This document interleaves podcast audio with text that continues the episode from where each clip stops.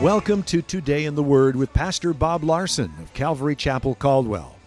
Pastor Bob will be with us in just a few minutes, but first we'd like to let you know that Calvary Chapel is located on the corner of 10th and Everett, across from the library in downtown Caldwell. We have two Sunday morning services at 9:30 and 11:30. If you prefer Saturday nights, we have a Saturday night service at 7 p.m. We also have a midweek service Wednesday night at 7 p.m. You can watch Today in the Word on Sunday mornings at 10 a.m. on ABC Channel 6.1. Join us as we broadcast Calvary Chapel Caldwell's Sunday morning church services, where Pastor Bob teaches you how to apply the truths in your Bible to your everyday experiences so that you might enjoy a better life. But here's the thing. But I told the Lord, hey, what, whatever you know you want me to do, I'll do it. Um, but you know, I totally believe that where God guides, God provides, right? And God has provided everything that we've ever needed as a church. We've been here for 24 years. When we moved here, the church owned nothing. Uh, they didn't have a chair, they didn't have anything, right? And we just had Bible studies, and God brought people to support the church financially. God brought people to help us buy a building, and it really had nothing to do with me. Uh, I just I'm just the guy who teaches the Bible, uh, and God takes care of the other stuff. And so, if you wonder, well, how does Calvary Chapel function? Uh, you know, if you don't beg for money every week, well, God created the universe. He started the earth in its rotation. He put the sun there with this superpower. And so he can provide for Calvary Chapel Caldwell if he wants to. right? I mean, he's not limited by you or me or anybody else. And so, uh, you know, Paul was supported by churches from Macedonia, Philippi, Thessalonica, Berea, and others. They supported Paul financially, but he didn't want support from Corinth because he didn't want them to, you know, say, well, that Paul, he's all about the money. And, and uh, Matthew 10, verse 40, Jesus said, He who receives you receives me, and he who receives me receives him who sent me. He who receives a prophet in the name of the prophet shall receive a prophet's reward. And he who receives a righteous man in the name of a righteous man shall receive a righteous man's reward. What does that mean? Well, it means that if you support somebody in ministry, you get part of the reward in heaven, right? So, for example, this Sunday night, we baptized 20 people, and almost all of them, I asked them, When did you ask Jesus in your life? And almost all of them said, you know, a couple months ago, six months ago, whatever, this summer, th- th- you know, whatever, this year. And, and I said, where at? And almost all of them said, here, at church, right? Now, some of these people, it seemed like I'd never seen them before, but anyway, they said they got shaved here at church, they got baptized. Now, here's the good news. Those of you who support the church here, Calvary Chapel Caldwell, you're going to get to heaven and for those people that got saved, you're going to get rewards in heaven, right? Why? Well, because Jesus said, if you support a prophet, you get the prophet's reward. So when we get to heaven, all the people that get saved here are going to go on your account. Now, when you think about this, the Corinthian church had the opportunity to invest in the Apostle Paul's ministry, right? Financially, and they didn't. And, and I would say that probably the greatest blunder of any group of Christians in the history of the church was these people not investing in Paul, right? Because you imagine when Paul gets to heaven, I mean, mind blowing. I mean, that guy preached the gospel city after city after city. I mean, thousands and thousands of people got saved. I mean, he was just a force, and they didn't invest in that, right? I mean, people wonder, what should I invest in, right? Should I invest in Apple? Is he going to go bankrupt? How about Enron? That'll be good. Uh, or should I invest in, you know, uh, whatever it is that people think they should invest in?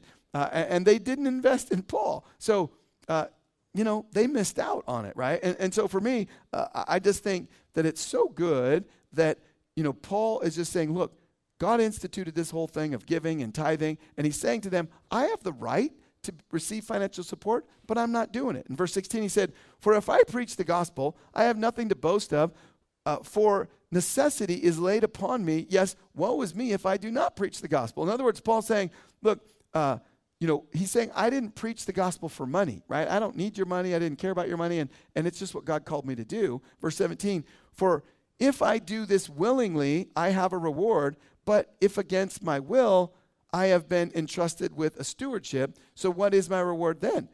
Uh, that when I preach the gospel, I may present the gospel of Christ without charge, that I may not abuse my authority in the gospel. So the Apostle Paul had great authority in the early church, and he didn't want to abuse his authority and misrepresent the Lord. So Paul didn't receive any financial support from the church at Corinth. Now, he did receive support from other churches, but he didn't from this particular church.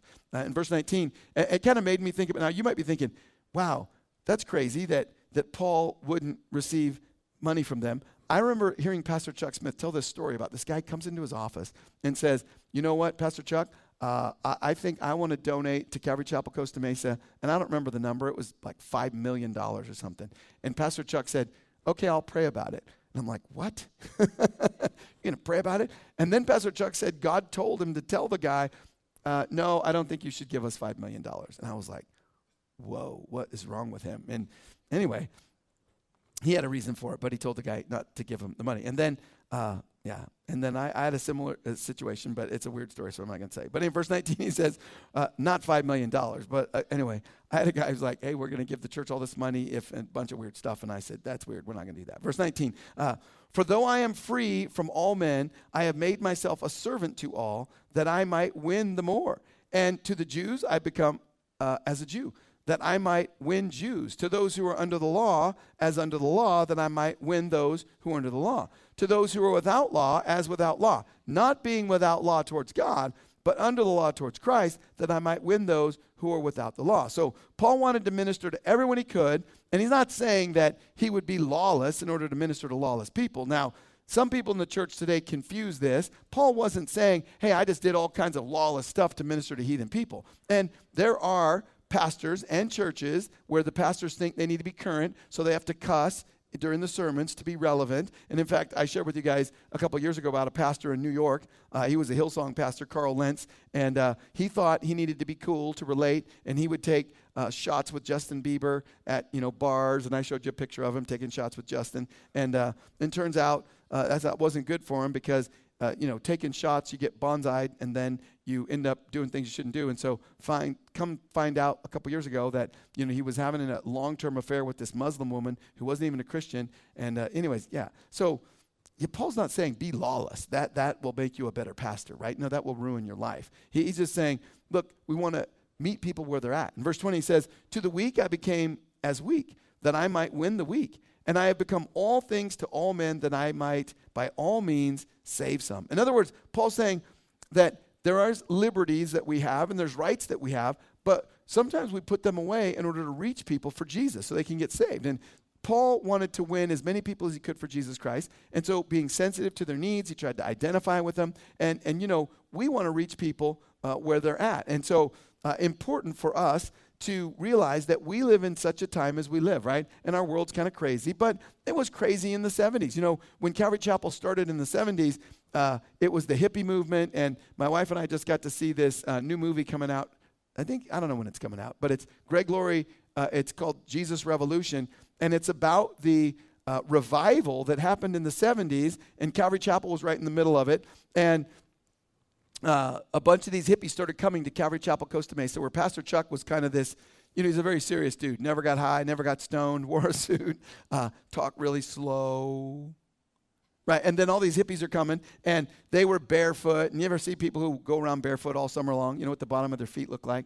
They're all black and tarry, and so uh, they would put their toes in the cup holders in the in the in the chairs, and and so uh, you know the board the elder said, Hey, look, these hippies are ruining the carpet. They're coming in with their black feet and getting goo on the carpet. And, and, uh, and so, you know, Pastor Chuck had his daughter bring a hippie home. And so Pastor Chuck meets this hippie guy, and, and his, his wife says, Look, we should pray for these people. They're lost. They need Jesus. Now, whatever you think the weird people of our society are, that was the hippies back then. Right? If you were a normal person who had a normal job, and then you see these long haired dudes with bell bottoms and no shoes and they didn't have any, I don't, I don't think they had pierce. I don't know what they had, but uh, they were on drugs, that was for sure, right? I mean, well, r- imagine in the 70s, LSD was legal because the government didn't know what it was. Timothy Leary invented it in San Francisco, and then they're just passing it out. People are getting high, doing drugs. Yay, woo. Anyway, uh, but here's the thing.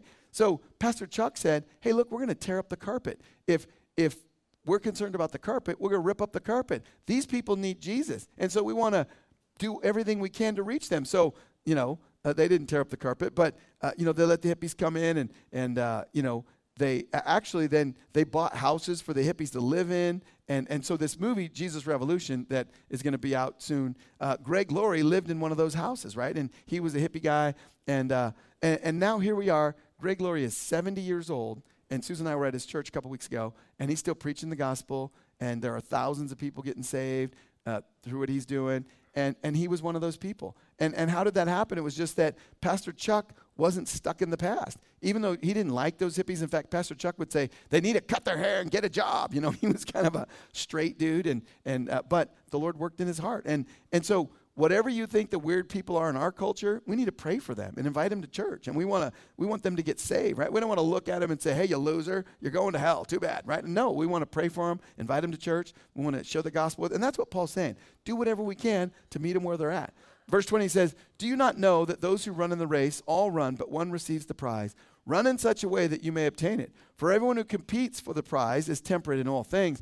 Now, they do not obtain a perishable crown, but we for an imperishable crown. Therefore, I run thus, not with uncertainty. Thus I fight not as one who beats the air, but I discipline my body, that I may bring it into subjection, lest when I have preached to others, I myself should become disqualified. So Paul said, I live a disciplined life to reach the goal of reaching as many people as I can for Jesus without disqualifying myself. So he's not saying that I'm going to go to bars and start drinking to reach you know, people in the bars. I'm not going to like move to Portland and start shooting heroin so I can minister to. He's saying, look, I want to do everything I can, but I need to make sure that I finish myself, right? I need to finish well. So he said, I live a disciplined life. Now, here's the good news. Wherever you're at in your course with Jesus, if you get off course, that we can come and say, Lord, help me to get on the right path. Lord, help me to follow you. You can change your course today, wherever you're at, whatever you're doing, right? And Jesus, uh, you know, came so that we could be forgiven. And so, whatever's going on in your life, the Lord wants to forgive you. If you're here tonight and you've never accepted Jesus, the first step is to ask the Lord to forgive your sin and to help you to get back on the right path. And so, John, 1 John 1 9 says this If we confess our sins, he is faithful and just to forgive us our sins and to cleanse us from all unrighteousness. So, we just confess and say, Lord, I, I, I got problems. I need your help. Forgive me. Help me to get on the right path. Help me to do what you want me to do. And as you do that, God will help you to experience all the great things that He has for you. So, if you've never accepted Jesus as your Lord and Savior, we're going to give you an opportunity to do that tonight. So let's pray. Lord, we thank you for your word. And we thank you, Lord, for these truths about the church and about how things should function. And we do pray, Lord, that if there's anyone here who uh, needs to repent of their sins, Lord, that they can confess their sins and you're faithful and just to forgive them and to cleanse us from all unrighteousness. And so we just thank you, Lord, in Jesus' name, amen. Thank you for joining us for Today in the Word. We'd like to share with you a couple of things that are going on here at Calvary Chapel. Calvary Chapel Caldwell is now hiring full time and part time positions for our exciting Calvary Kids Learning Center. If you enjoy working with children from newborn through kindergarten, please give us a call at 453 9653. Positions are Monday through Friday, with our availability to fit your schedule. To learn more about these exciting opportunities, please call 453 9653. We look forward to meeting with you. Calvary Chapel Caldwell would like to invite you to our Saturday night service at 7 p.m. This is an alternative for those who cannot make it to our Sunday morning services. Like us on Facebook at Calvary Chapel Caldwell or check out our website at calvarycaldwell.com. You can watch Today in the Word on Sunday mornings at 10:30 a.m. on the CW channel 2.2. Join us as we broadcast Calvary Chapel Caldwell's Sunday morning church services, where Pastor Bob teaches you how to apply the truths in your Bible to your everyday experiences so that you might enjoy a better life. If you would like a copy of Pastor Bob's message today in its entirety, you can call us at 208 453 9653 during the hours of 9 a.m. to 5 p.m. If you're not currently attending a church and are in the Caldwell area, we'd like to invite you to one of our services. We're located on the corner of 10th and Everett, right across from the library in downtown Caldwell.